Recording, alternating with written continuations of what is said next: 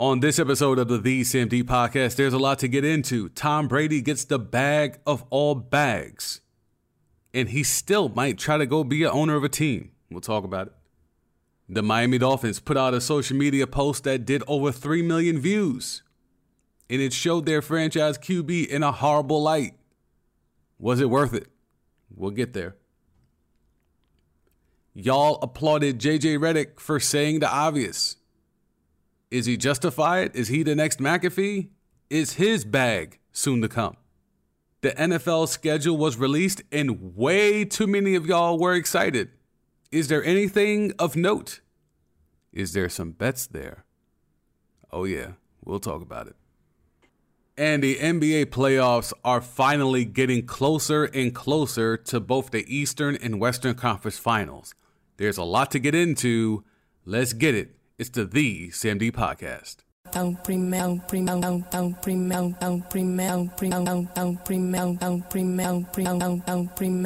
Primero de mayo.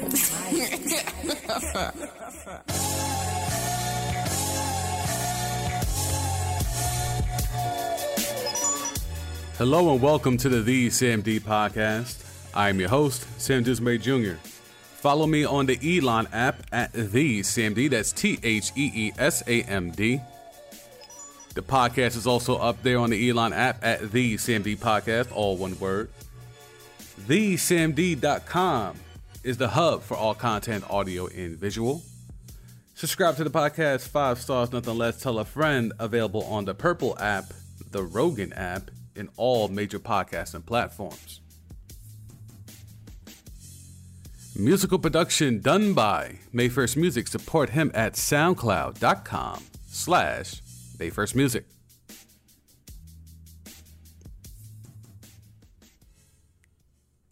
Hi, Philly.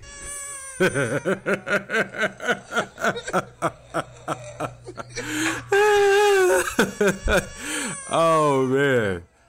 Hi, Philly. How y'all doing out there? Broad Street Bullies. Broad Street Bullies. I can't believe that they went out there and.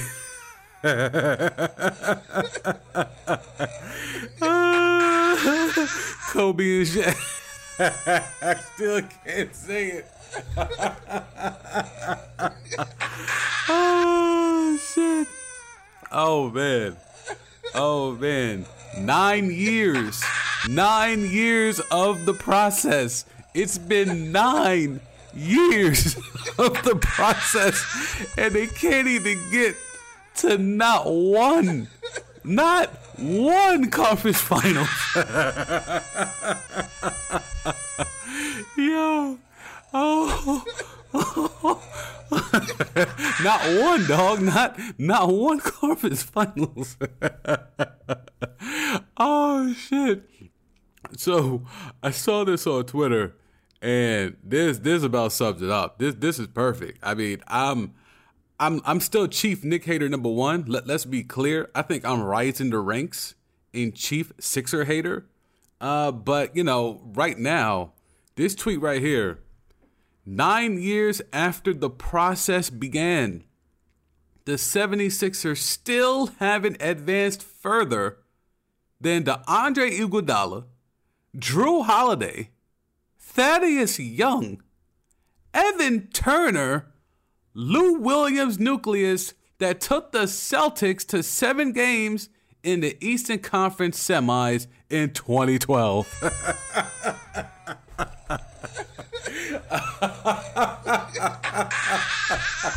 Yo, Thad Young, Thad Young, Evan Turner, Evan Turner. Y'all have had the second place MVP two years in a row. Two years in a row. And you can't get to the conference finals? Not once. Not once. Oh my God. They've had how many All Stars? They gave up everything for the beard, and they can't get to the conference, not even just to game one of the conference finals. They can't get out the second round. they can't get out the second round with a dude that's finished second in MVP voting back to back years. Back to back years. Last year was one dude who didn't want to shoot in the fourth quarter. That was the problem. He had a passive aggressive second best player behind him. The number two option was passive aggressive and didn't want to shoot in the fourth quarter. What was the problem this year? Oh, that's right. He had another passive aggressive second option that didn't want to shoot in the fourth quarter.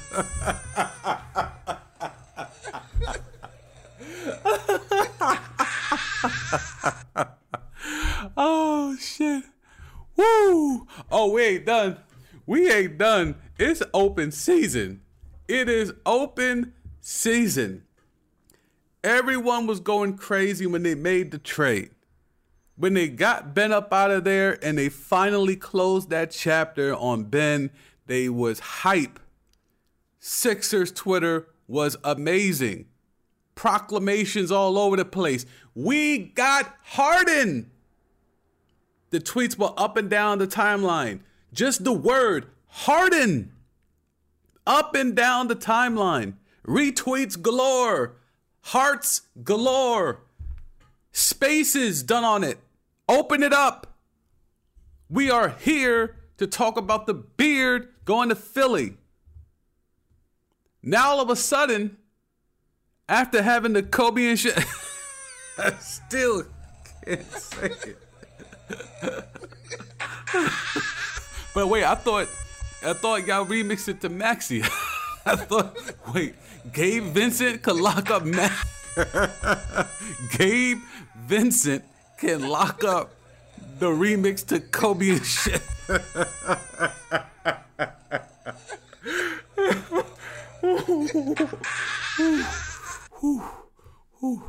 Hold on. Wow. Damn. so Sixers Twitter was going crazy. Absolutely nuts, bananas. It was the highest form of the mental illness that is fandom. It was amazing. And the players embraced it, coaching staff embraced it. They were lauded for the move. Lauded. Now all of a sudden, after failing again to get to the conference finals, after tricking it off again in the second round, now your man's, the one who stole the nickname, the process, who has put all the pressure upon himself to embody this era called the process, is now out here trying to duck the smoke, now trying to act like we overvalued or overestimated what the beard was supposed to bring to Philly. Everybody expected uh, the Houston James Harden. Um, you too. That's not who he is anymore. Uh, when did you realize playmaker. that? Uh, I thought, you know, playmaker. Yeah, times, he was a playmaker you know, when he was an MVP. Uh, as all of us uh, could have been no, no, more no, aggressive. You see, you see, you see, how you try to sneak that in. You see how you try to sneak that in at the end. But hold on, though. Listen to this clip, though. Everybody expected uh, the Houston James Harden, including uh, you. But that's not who he is anymore. That's a lie. He's more of a playmaker. That's a lie. Thought, Everything you know, here is a lie. Yeah, at times, you know, could have been uh, as all of us. That uh, that right there is more aggressive. He wanted the beard to be more aggressive. He wanted the beard to be more aggressive. Where else have we heard that? Oh, that's right. Last year when he was throwing Ben under the bus. when he was throwing Ben under the bus, we heard the same goddamn thing. This shit is hilarious. This shit right here, this shit right here though, this shit right here is hilarious. This man is trying to now cop please. Oh, it's y'all fault. Y'all the ones who thought we were getting Houston beard. We knew we were getting a lesser beard and we tried to work around it.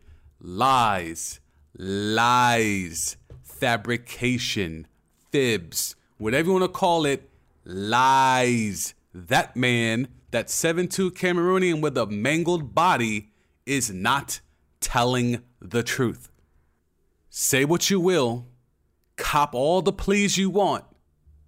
But there's no way that you go from comparing this duo to one of the greatest duos to ever play that won three straight championships together. There's no way you compare that duo to this current duo, and then at the end, when it fails, all of a sudden say, oh, well, that's y'all fault for thinking we were going to be Kobe and shit. I still can't even say it. It's so fucking ridiculous. but it's our fault now. We overestimated it. We overhyped it. We gassed it up. But somehow you didn't, Joel. No way you was out here tweeting away when the when the trade went down. No way he was out there tweeting, right? So if we go to Joel's timeline for when the trade went down, no way he was gassing it, right? He didn't gaslight none of this, right? He was being humble the whole time, right? He wasn't talking that talk, right? DuckDuckGo is your friend. It's there. It's there. And while he'd been looking for a co star, he'd been looking for a second option that can get the job done and be more aggressive when his body is falling down and breaking itself and is mangled from taking beatings from being a number one option.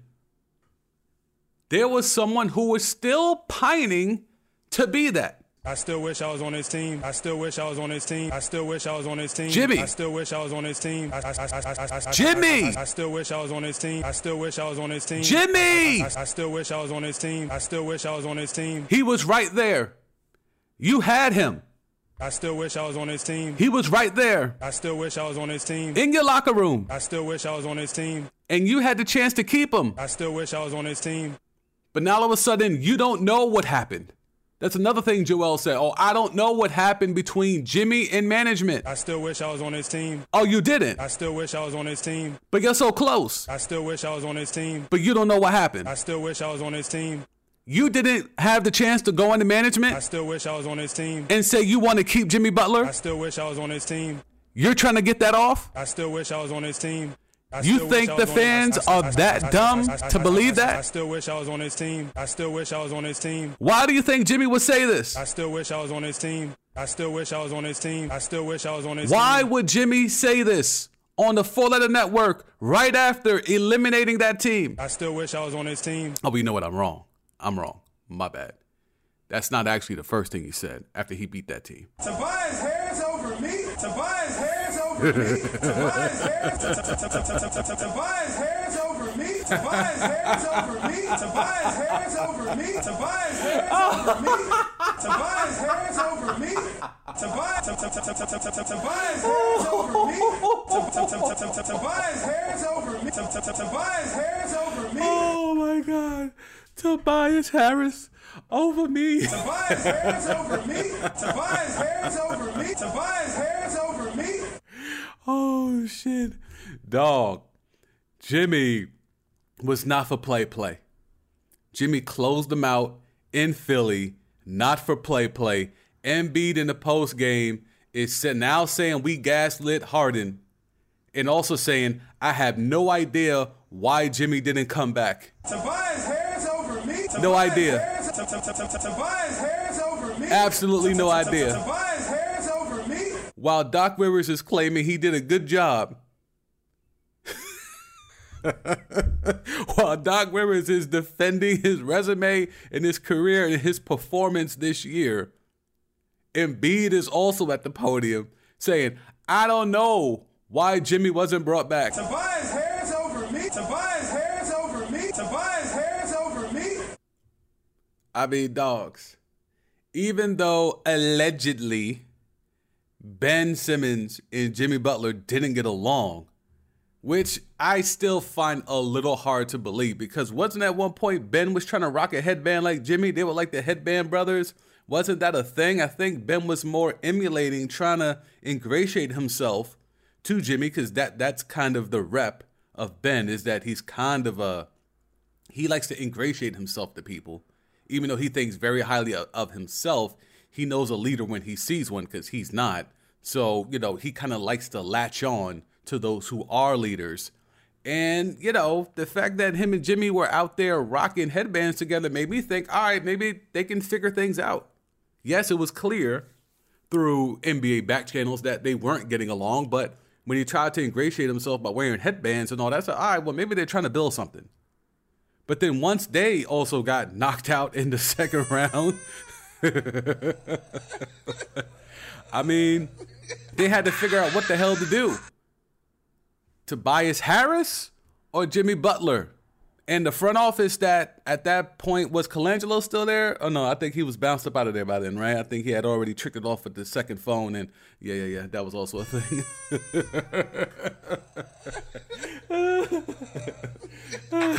His wife had to, yeah, yeah, yeah. So um, that was after that, and you know it was Elton Brand. It was the brain trust of Elton Brand and the brain trust of one Doc Glenn. Excuse me, Glenn Doc Rivers, who is defending his resume, is defending his whole legacy and his whole career because of one championship when he had three Hall of Famers in the starting lineup.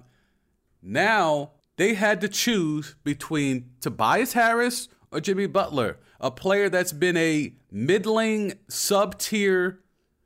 Let me see. If, if you want to go by tiers, right? Tobias Harris is probably a tier three, tier four player. And I mean tier one as in the one of ones, the stars, clear franchise players. Tobias has kind of hovered around that three, tier three, tier four range. With Jimmy Butler at his peak, which has been over the last five, six years, which has included three different teams, he's been around tier two. So you could just cut and dry say right there, Tobias Harris at his best is a tier three, tier four player. Jimmy Butler, who has had a prolonged, extended peak, has been at tier two. Again, still the brain trust of Philadelphia decided, yeah, we don't want a perennial tier two guy. Give us the guy that floats perennially between tier three and tier four. Tobias Harris over me. Tobias Harris over me. Tobias Harris over me. Tobias Players Harris over- Tobias never Harris forget. Players never forget. Tobias Harris over me. Tobias Harris over me. Tobias Harris Never forget. And the reason why you don't pick a Tobias Harris over Jimmy Butler Tobias Harris over me. It's because you don't want a playoff series where a Max Strus locks up your tier three, tier four guy. Max Strus, undrafted, heat culture, all that shit comes in and just locks Toby up. Tobias Harris over me. Max Strus. Tobias Harris over me. Max Strus. Tobias Harris over me. Ah, not one conference final in nine years of this process. Long live Hinkie. Long live Brett Brown. MC Dub. Your legacy is still intact. Thaddeus Young, your legacy is still intact. Who else was on that team? Let me pull up this tweet again, man. That's a hell. Of. Iguodala Iggy, who's out there in the Bay, still playing. Jrue Holiday, who's out there in the other series, still playing. Oh, but you know, I still wish I was on his team. I still wish I was on his team. I, I, I, I, still wish I was on why his team. Why bring back a player who can potentially get you to the conference finals? A guy that damn near took a team to a championship by himself in the bubble. still wish I- Why bring that guy back? A guy that was on his realized, oh, I went to Minnesota because I thought I had one, and KAT ain't one. Get me up out of here. I- still wish I was on his team. And then y'all bring him in, and then he realized, all right, I got one here in I still wish I was on his team. All right, I gotta deal with Ben. All right, but we'll we'll figure that out. Oh, but wait, wait, wait, wait. Hold up. Me and Toby are free agents, and you choosing who? Tobias Harris over me. Who? Tobias Harris over me. Who? Tobias Harris over me. But I'm him. Tobias Harris over me. You know where I want to be. I still wish I was on his team. You know where I want to be. I still wish I was on his team. But you chose who? Tobias Harris over me. Andre Iguodala, Jrue Holiday, Thaddeus Young, Evan Turner. Your legacy remains. This team can't get to the conference finals, so therefore we are still holding out for the Iggy Holiday, Thad Young, Evan Turner, Lou Will core that at least went to seven in the second round.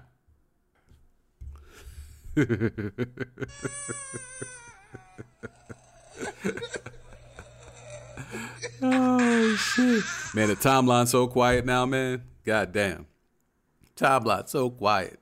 It was it was all a rage It was all a rage. Sure, you want to give me the Embiid injuries? Yeah, yeah. He fell down and went boom. He got concussed. He can't see in bright daylight. Yeah, yeah, yeah. Sure, sure, sure. He put on the mask. He played. Put on the mask. He played. If you're the second in the MVP, if you think you're the real MVP, then I've seen MVPs play through some wild shit. And I'm not saying that even would have still been enough if he could have gave peak Embiid. But just the fact of the matter of I'm supposed to just erase this whole series just because Embiid wasn't healthy for the entire of it. I mean, get the fuck out of here. We don't do that with other series. It goes in the record as an L. And you have shown a perennial way of losing in the first or second round over this entire era. This process era. A Basura era. Nine years of losing. Nine years of heartbreak, nine years of mental illness. Daryl Morey put his reputation on the line. Daryl Morey went and got that old thing back. Picked mans up on a PJ, was right there on the tarmac cheesing with him. Y'all keep thinking these guys know basketball just because they have jobs in basketball. How many times are you at your job and you look to the left and look to the right and wonder, how the hell did so and so get this job? You don't think that exists in the NBA? You don't think that that happens in high up places where you can look to the left and look to the right and wonder, how in the hell did these people get up here? Who in the hell hired so and so? Mans thought he revolutionized the game of basketball by having a tiered offense that is literally just James, do whatever you want as long as we end up with a three. He thought that was revolutionizing basketball. He thought that changed the game. And the furthest he got there was the Western Conference Finals, and he needed a rejuvenated Dwight Howard just to do that. And then they went out there a few years later and missed 27 straight threes, the threes that he thought was going to revolutionize the game of basketball. They went out there at the crib and missed 27 straight of them things. Did not go to the basket now one goddamn time. Fuck twos. We want all these threes. Tricked off a chance to go to the finals just because your map says three is more than two. I'd rather take a contested three than drive to the cup and maybe have a contested two. That's where we're at in today's NBA.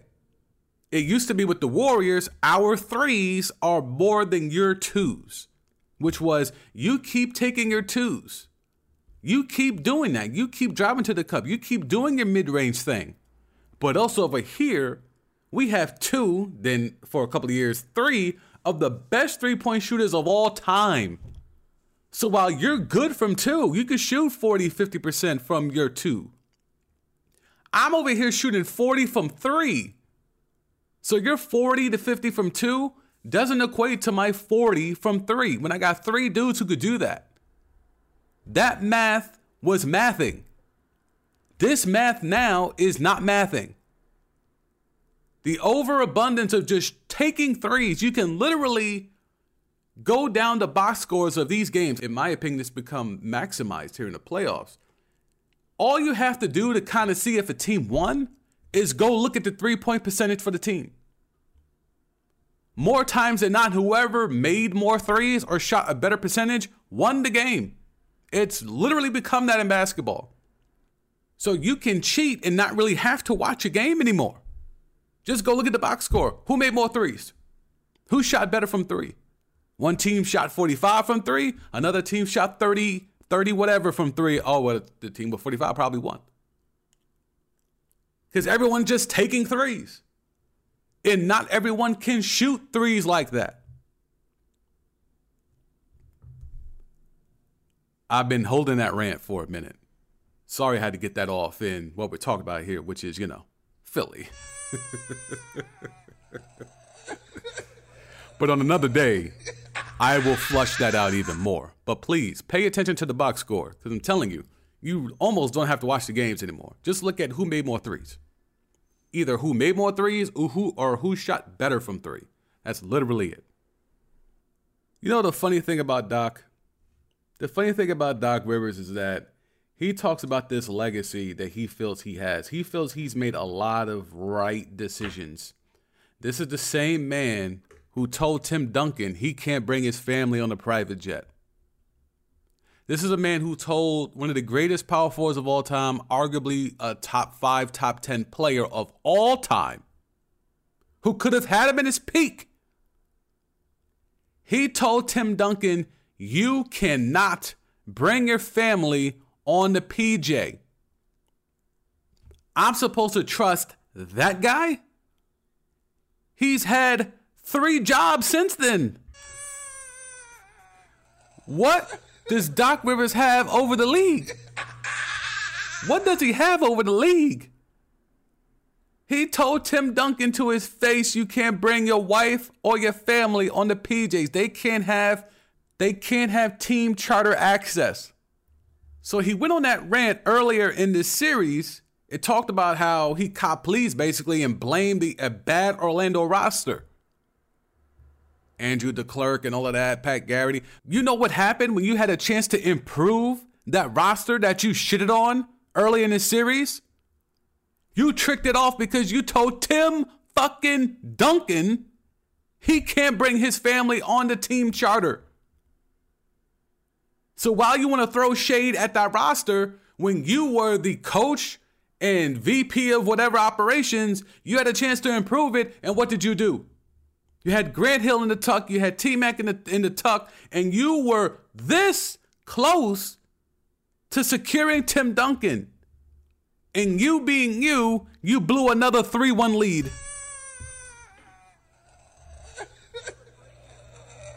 You being you blew another 3 1 lead.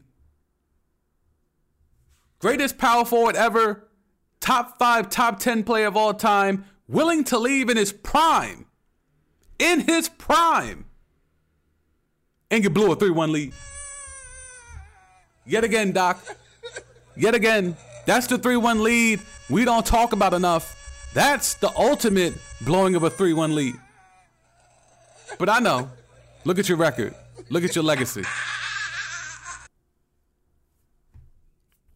So recently, I was listening to a Four Letter Network podcast, and it's a it's a person that leads the podcast that I actually do respect. They're a person of color, and he normally does really good shit. Um, but unfortunately, I think in in an attempt to be different, in in an attempt to be contrarian to a to a degree, he blasphemed Devin Booker.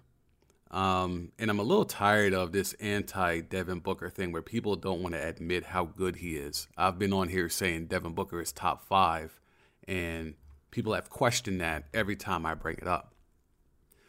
Devin Booker has gotten better every year in the league. Devin Booker has played point guard, he's played off guard, he's played combo guard the entire time he's been in the league. He put up, what, 71 points? Yes, it was in a loss. Yes, he was gunning for it, but he still did it right? And he did it against a top team in Boston that had a really good defense, and he still dropped 70 plus on them. So, um, long live Earl Watson. Earl Watson deserves another coaching job in the league, by the way. Just like Mark Jackson, low key is being blackballed, and the Kings went Kings and chose Mike Brown over Mark Jackson. Uh, Earl Watson is also being blackballed. I don't know what that man did. I really don't know what that man did, but Earl Watson deserves a second chance at coaching in this league. It was said on this podcast that Devin Booker is the third most important Sun. Third. And look, y'all know how I feel about the point fraud. And this, this isn't even a point fraud take. But the fact that we're now elevating DeAndre Ayton to being more important to the Suns than Devin Booker, none of this should exist without Devin Booker. None of it. When Devin Booker was out here wallowing away trying to get buckets on a lottery team, people didn't want to acknowledge how good he was. He went for 70 plus in a loss against Boston, and they still were trying to tear it down and chastise it. Wasn't in the nature of the game. He was gunning for it. His whole team was helping him get it. So fucking what? You know why they were trying to get him for it? Because they knew he could get it for him. They knew he could score 70. He's that fucking nice. I ran down the list a few pods ago about the, all the dudes that have dropped 50 And there's some ancillary names in there. There's some outlier names in there. You know where there's not outlier names? When you drop 70. 70.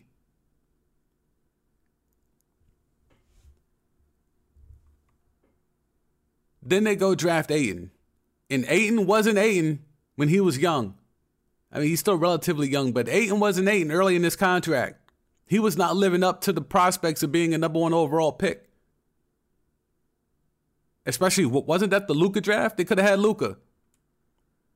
They could have had Luka, but they took Ayton.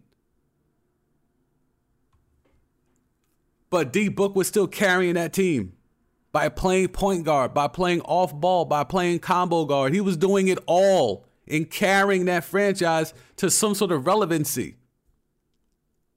Then they make it to the bubble and they go crazy in the bubble. And now Ayton is starting to look good because of who? Devin Booker. Ayton was finally healthy. He was finally understanding what his role is. And they were playing well and they were hot in the bubble. Just missed the, the the the playoffs, right? They just missed the playoffs. They were in the play-in. Just missed it. They were one game out from missing the play-in tournament. But they went 8 0 in the bubble, something like that. You know who noticed that? That that team right there with that guy D Book as the lead guy. That team's on the rise. You know who noticed that? The point fraud. And the point fraud decided that's where I'm going next. I'm going there because of him and Ayton. But the main thing is, I'm going there because they got him. And now look what that team has done since the point fraud brought himself to go play with Devin Booker. But now, just because we have to, there's a rush to say the thing, you can't just admit that D Book is that dude now we got to come up with hot takes. Well, I think he's the, mo- the third most important Sun. The fuck is you talking about? The fuck is you talking about? The dude that dropped 70? The dude that's improved defensively every single year? That dude's third? Ayton couldn't score a bucket. Ayton couldn't score. Then in the bubble, they started running what? Pick and rolls with him and Book. Now what's Ayton doing? Doing pick and rolls with the point fraud. Now you telling me Book's the third most important? If I take Book off the Suns, you think point fraud and Ayton is enough? What are we doing? What are we doing in this landscape? where we just say wild shit. It bothers me because it's so clear what the answer is. D Book is him. Who's him? D Book. D Book is him. He's really him. You can, you know, shade them for the Jenner shit. You can do whatever. I, that stuff doesn't really appeal to me. I don't never care. That's something, you know, I've been saying as we we talked about a few pods ago, or maybe the last pod. This pod's over twenty five thousand downloads, heading heading to thirty. And you know, even when I was doing radio back in the day in, in Long Island and Jersey and Philly, I've I've always said the same thing. Respect the player, not the man. I don't care what these dudes do off the court. Sure, that there's various levels to not caring, but essentially, I only care about what you do at your job. That's what I'm here to talk about and to analyze. All that goofy shit that happens off the court, I'm I don't care for that unless it is something that f- affects society, the culture, things of that nature. But this rush to just tear down D Book just for the sake of it, it just doesn't sit right with me. It just doesn't.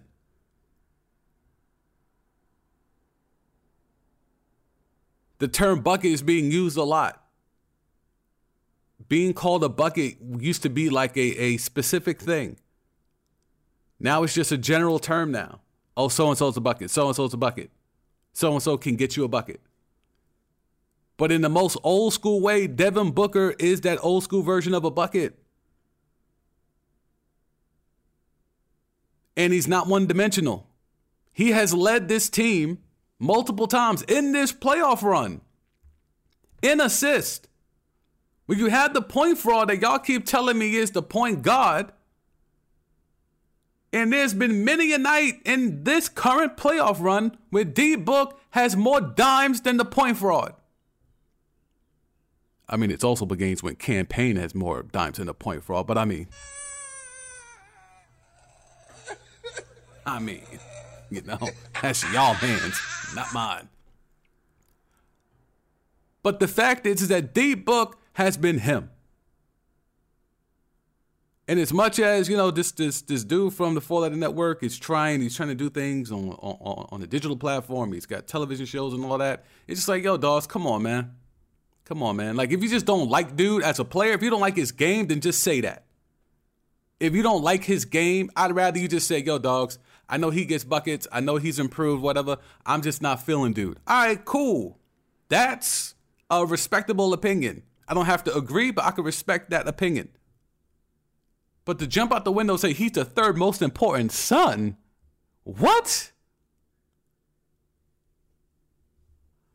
Are the Bucks gonna trick this off? Are the Bucks gonna fuck around and lose in seven because they couldn't finish the Celtics at the crib? Giannis went out there and went crazy. What he had 40 and 40 plus and 20. Tatum went out there and put up 40. And man, Khris Middleton, as much as we want to talk, you know, Sixer fans are going to throw that that Embiid injury for why their season is done. Even though even with a healthy Embiid, they have gone no further than they have with a mangled bodied Embiid. Khris Middleton not being here has really made a difference. As great as Giannis is, just depending on Jrue Holiday to be an offensive option, as I've talked about here a lot, you know, the fact that Jrue Holiday now has to put up 20 shots just to kind of give Giannis a break.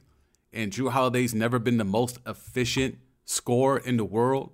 And it's just it's becoming problematic. And let's let's go through here this uh, box score from last night, just because you know I rewatched the game, but I didn't pay attention to how many shots uh, Jrue got up. Let's see in real time. Let's look this up. 17 shots.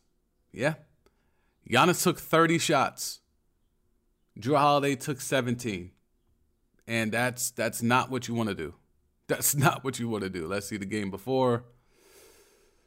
24 shots. Yeah, Jrue Jrue is Jrue is picking up the offensive shot load. I'm not going to say the offensive workload because, you know, his scoring hasn't been that crazy, but for a guy that in the regular season only averaged 14 shots, the fact that he's now up here putting up 24 is telling. That's because Middleton's not there.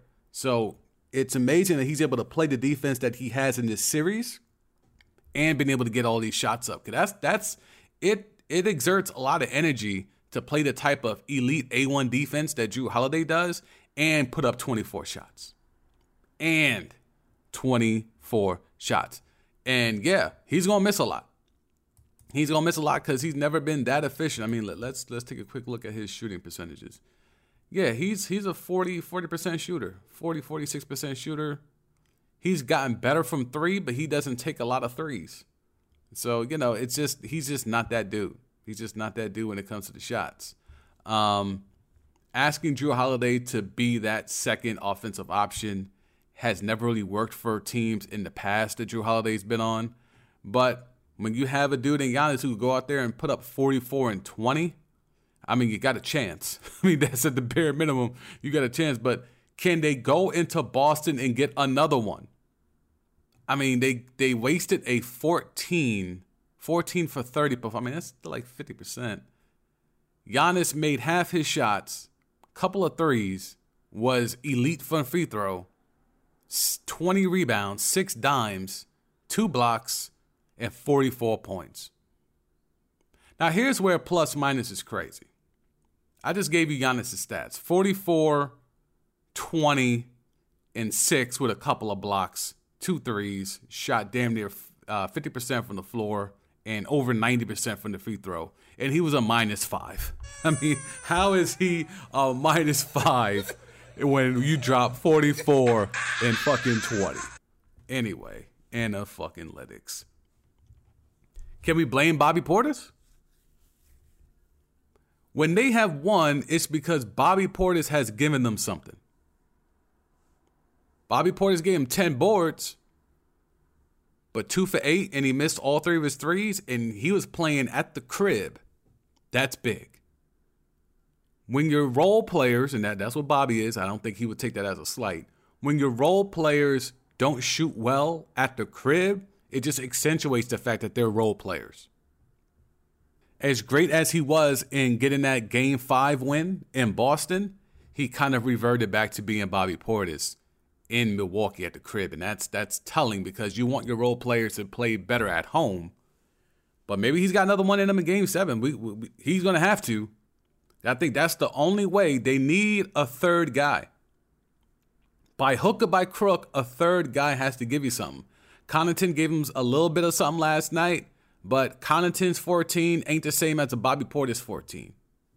Because Bobby Portis 14 is normally either getting threes or hitting the glass, getting offensive rebound putbacks. Like that, that's what Bobby Portis is. Like Pat Connaughton's 14, it's just outside stuff, jump shots. That that's not that's those aren't game changing plays. When Bobby Portis is out there hustling for offensive boards and killing the glass and crushing it and then knocking down open threes, that's where, you know, that that's the impact. You saw it in game five. You saw it in game five, and you didn't see the game six. And, you know, as crazy as Tatum went, 46 on 32 shots, man, he really think he Kobe. That boy really think he Kobe. And he was last night. 32 shots. Imagine having Jaylen Brown on the team and you still take double the shots.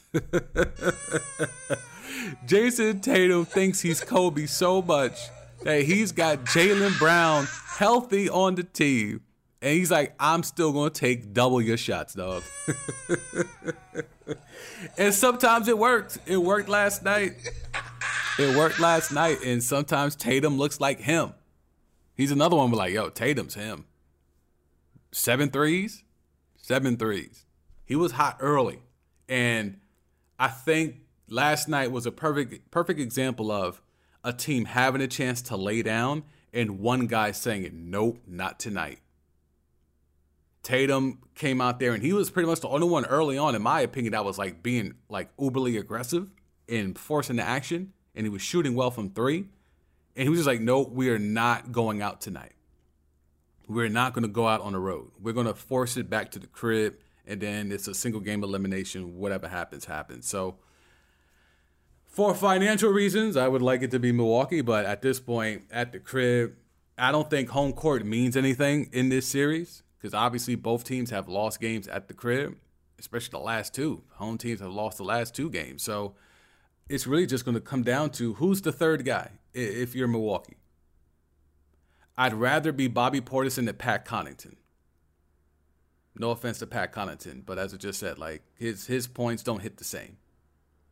If it's Portis, uh, even if it's Brook Lopez, like a big, I would prefer to be a big. And remember, I said earlier how you could just look at the box score and tell who won just by the three points. Uh, here, here's Exhibit A. The Celtics were 17 to 43. That's a 39 and a half. We'll round it up. They, they shot 40% from three last night.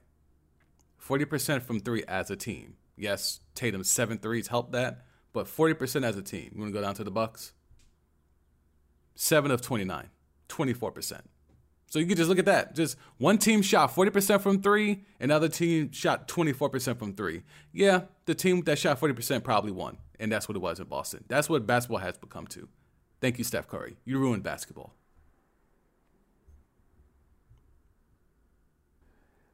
Have y'all stopped um, giving JJ Redick a standing ovation? We're giving JJ Redick a standing ovation for saying the obvious thing. Mad Dog went mad dog and lived his truth right in front of the overworked and underpaid, now hiding behind the paywall, fresh off assembling his own big three. Uh, Friday Smith and how come Friday Smith is kind of skating for that?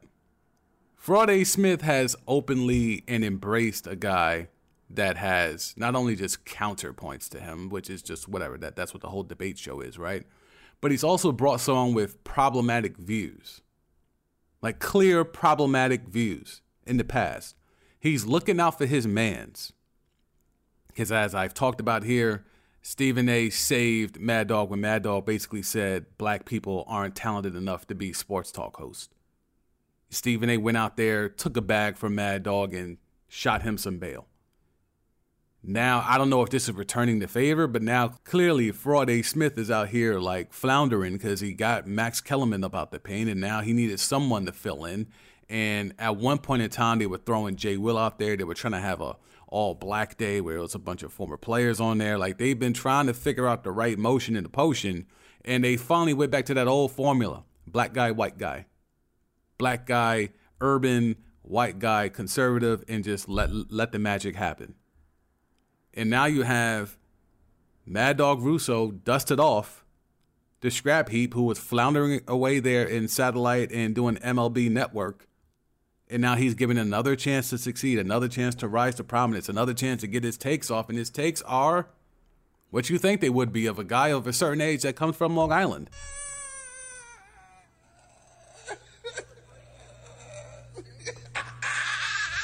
So, so JJ Redick is popping up on the screen now, and you know, Mad Dog's going Mad Dog, doing his conservative, you know, Fox News sports shtick, and JJ Redick called him out on it, and everyone applauded him on social media as if this was the first time ever that someone has called out Mad Dog Russo. It's like the first time, you know. I think it hit difference because of the optics of it. It's a white player chastising a white hot taker for having a problematic conservative take. So I guess there's that part of it. But it's like he said the most obvious thing imaginable. If you'd have took any cognizant person, whether of color or not, and had Mad Dog spew that take in front of them, they would probably say the same thing that JJ Redick did. But because JJ did it, and he's a former player and he's building cachet in this media landscape, oh my God, JJ did it. He killed him. He did. You think that really affected Mad Dog Russo?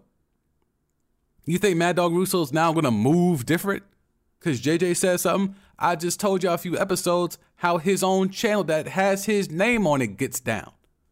That has that had, let me let, let me be clear, had a racist host at night stoking a base of callers that were dropping M bombs left and right.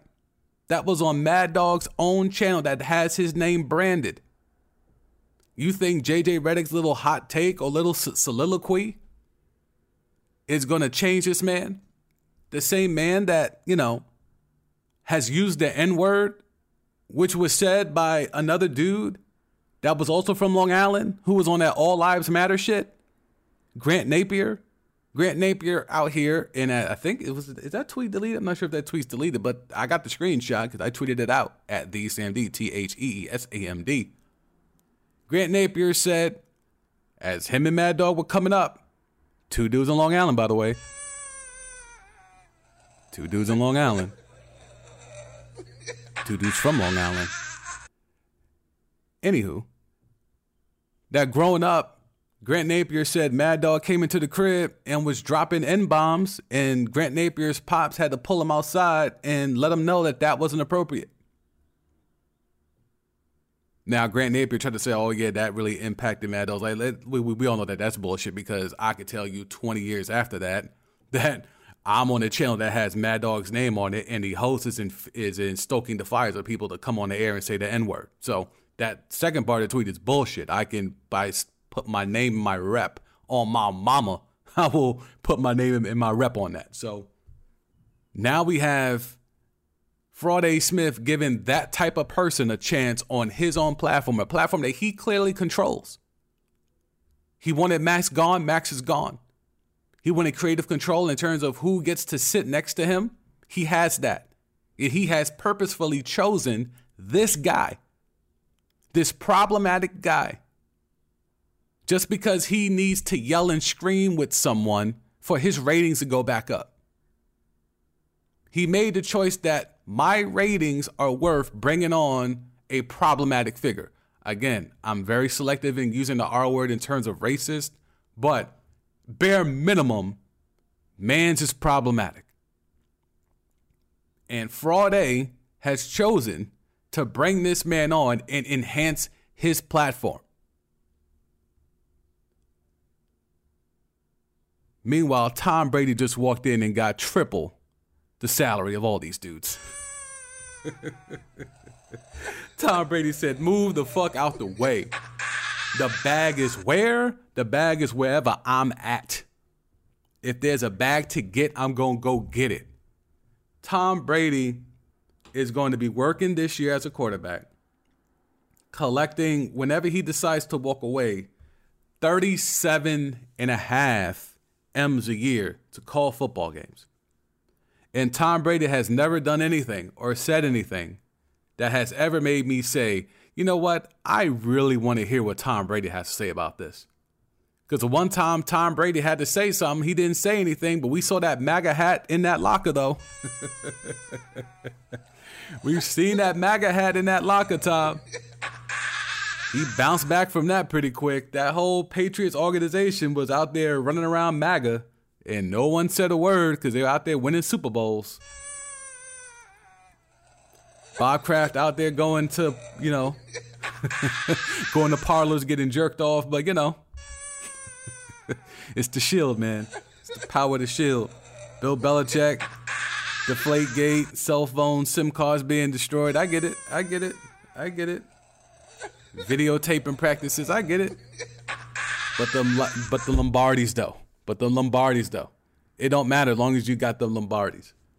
So yeah, Tom Brady got the bag, man. I don't really have too much for y'all on this. Like to be quite honest, like it's just the richer get richer. That's essentially what this is. Like the richer get richer. Like I don't know what else you're supposed to expect. If if Troy Aikman and Tony Romo are out here getting, you know, 18, 20 mil, yes, Tom Brady's gonna command and most likely receive, and he did double that. Yeah. If Troy Aikman's getting 18 mil, yeah. If I'm Brady, yep, I want double. I want more than double actually. Yep, that's how that's gonna go. If you want me, when my career is done and the cachet that comes with me being me, and I can have my TB12 stuff on the set, yeah, I want double.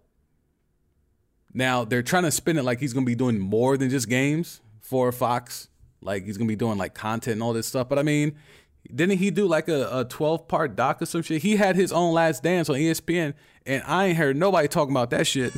I ain't heard no like we were all captivated for the Jordan one. We were all we couldn't wait for that Jordan last dance, and Brady went out here and did a last dance while he's still playing, and no one gave a fuck. Like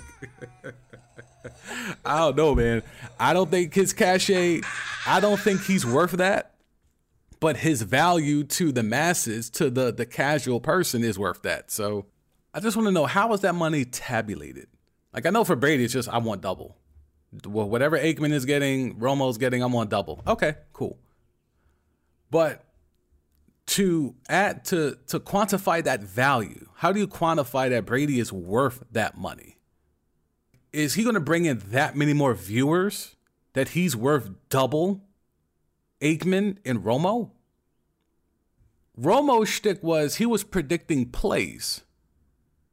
Like that was his hook and his enthusiasm for the broadcast. That that's what he brought. Aikman is just a cachet of I'm a former Dallas Cowboy QB that won three Super Bowls. And he has knowledge. Brady's hook is going to be what? Because he's not terribly enthusiastic in terms of a personality. I don't think he's going to be predicting plays like Romo, because then it would be look like he's just copycatting. And yes, he has obviously has the resume, but I mean, do we really care about what Tom Brady has to say? Are you going to watch a Fox broadcast specifically because Tom Brady is calling the game?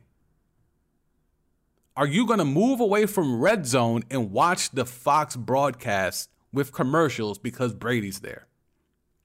I'm not. Like I'm Red Zone all day. Like I I refuse to watch a football game with, commercials now. Red Zone me. That's it. I would never say, "All right, I'm going to skew Red Zone and go listen to what Tom Brady has to say." It just seems I I don't know where this money is coming. Um, look, I know where the money is coming from, but I don't know how the value, how the return on this money is supposed to be quantified it's really interesting. Like the money's just going to keep getting crazier and crazier. I mean, what is is Mahomes trying to get a deal? If you're if Brady could get a deal while he's still playing, If I'm Mahomes, I'll give you 20 years, but I want a billion. If Tom Brady is 10 years, 375 million, if you're Mahomes right now and Amazon is trying to get into the game, Amazon got the bread. We know Bezos and them got it. If you're Mahomes, you already got 500 million from the Chiefs. I mean, it's it's loaded with funny money. Like loaded with funny money. However, the total value is a total value. Half a billion already. You think it's out outside the realm of possibility that Mahomes could run up and say, "Yo, Amazon, when I retire, I'll give you 20 years." Or no, that's probably too unrealistic, right? Let's go 10 years. 10 years. The same 10 years Brady's going to get. But I want a Billy. Why not? Or maybe, you know, may, maybe a billion is too too crazy. Maybe I'm, I'm jumping out the window, but half a billy? 500 if Brady's getting 375 for 10 and I'm Mahomes, Amazon, when I retire, 10 years, 500. 10 years, 500, like a real 500, not that funny money Kansas City Chiefs 500, not that NFL not guaranteed contract 500, like an actual 500. If I'm Mahomes, I, will I'm telling my agent, yo, holla at them, because this is what they're doing. They just they just want quarterbacks in the booth, notable quarterbacks in the booth. Meanwhile, we have guys like Aqib Talib, who I feel are like on the come up, that are like really good at commentating really good at providing that that color commentating that analysis. But you know, Tom Brady's Tom Brady. Man, Tua can't catch a break, man. God damn. Even on even on the off season where his team has done everything for him to help him succeed, they keep finding ways to make him look mid. They just keep finding ways to make this man look mid. After an off season where they get him a offensive coach enhance the offensive line, enhance the running backs, have a really good draft by most pundits uh, take, make a big splash trade for Tyreek Hill, a bona fide number one receiver. And then his own social media team films him throwing a goddamn duck to Tyreek Hill and it does three plus million views. he can't win. That man can't win. I keep telling you that man is DeMar DeRozan of quarterbacks. He is the mid-range king. He can kill you with 10 yards. 10 yard outs, boom, he's right there. It's on the numbers.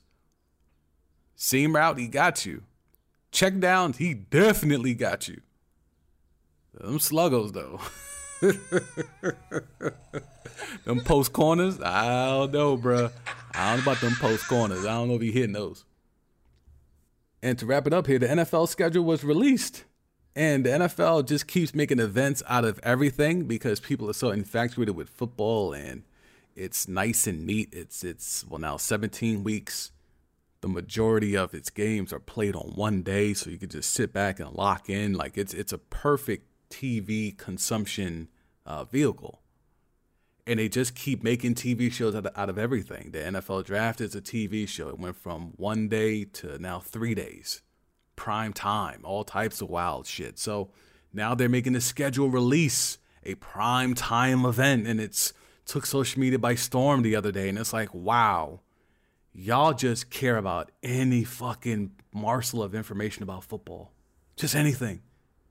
The schedule, the schedule. People are getting locked in on the release of a schedule.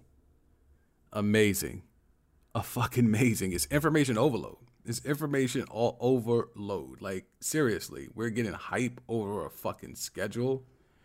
But anyway, since I know I have some people here who like to um, throw some money at some apps for some gambling purposes, I will say this. The four teams in the NFC East all have the weakest schedule in the entire league. I'll say that I'll say this again all four teams in the NFC East have the weakest schedules, the four weakest schedules in the entire league. That means some overs are going to get hit in regards to team wins. make of that what you will.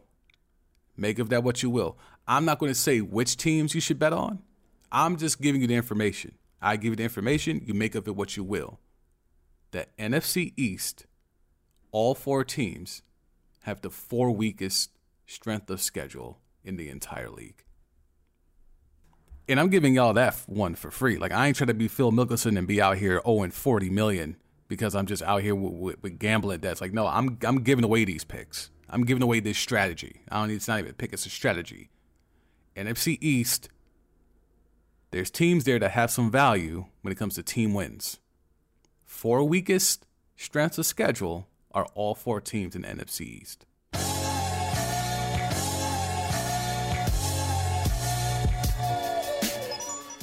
You know what it is.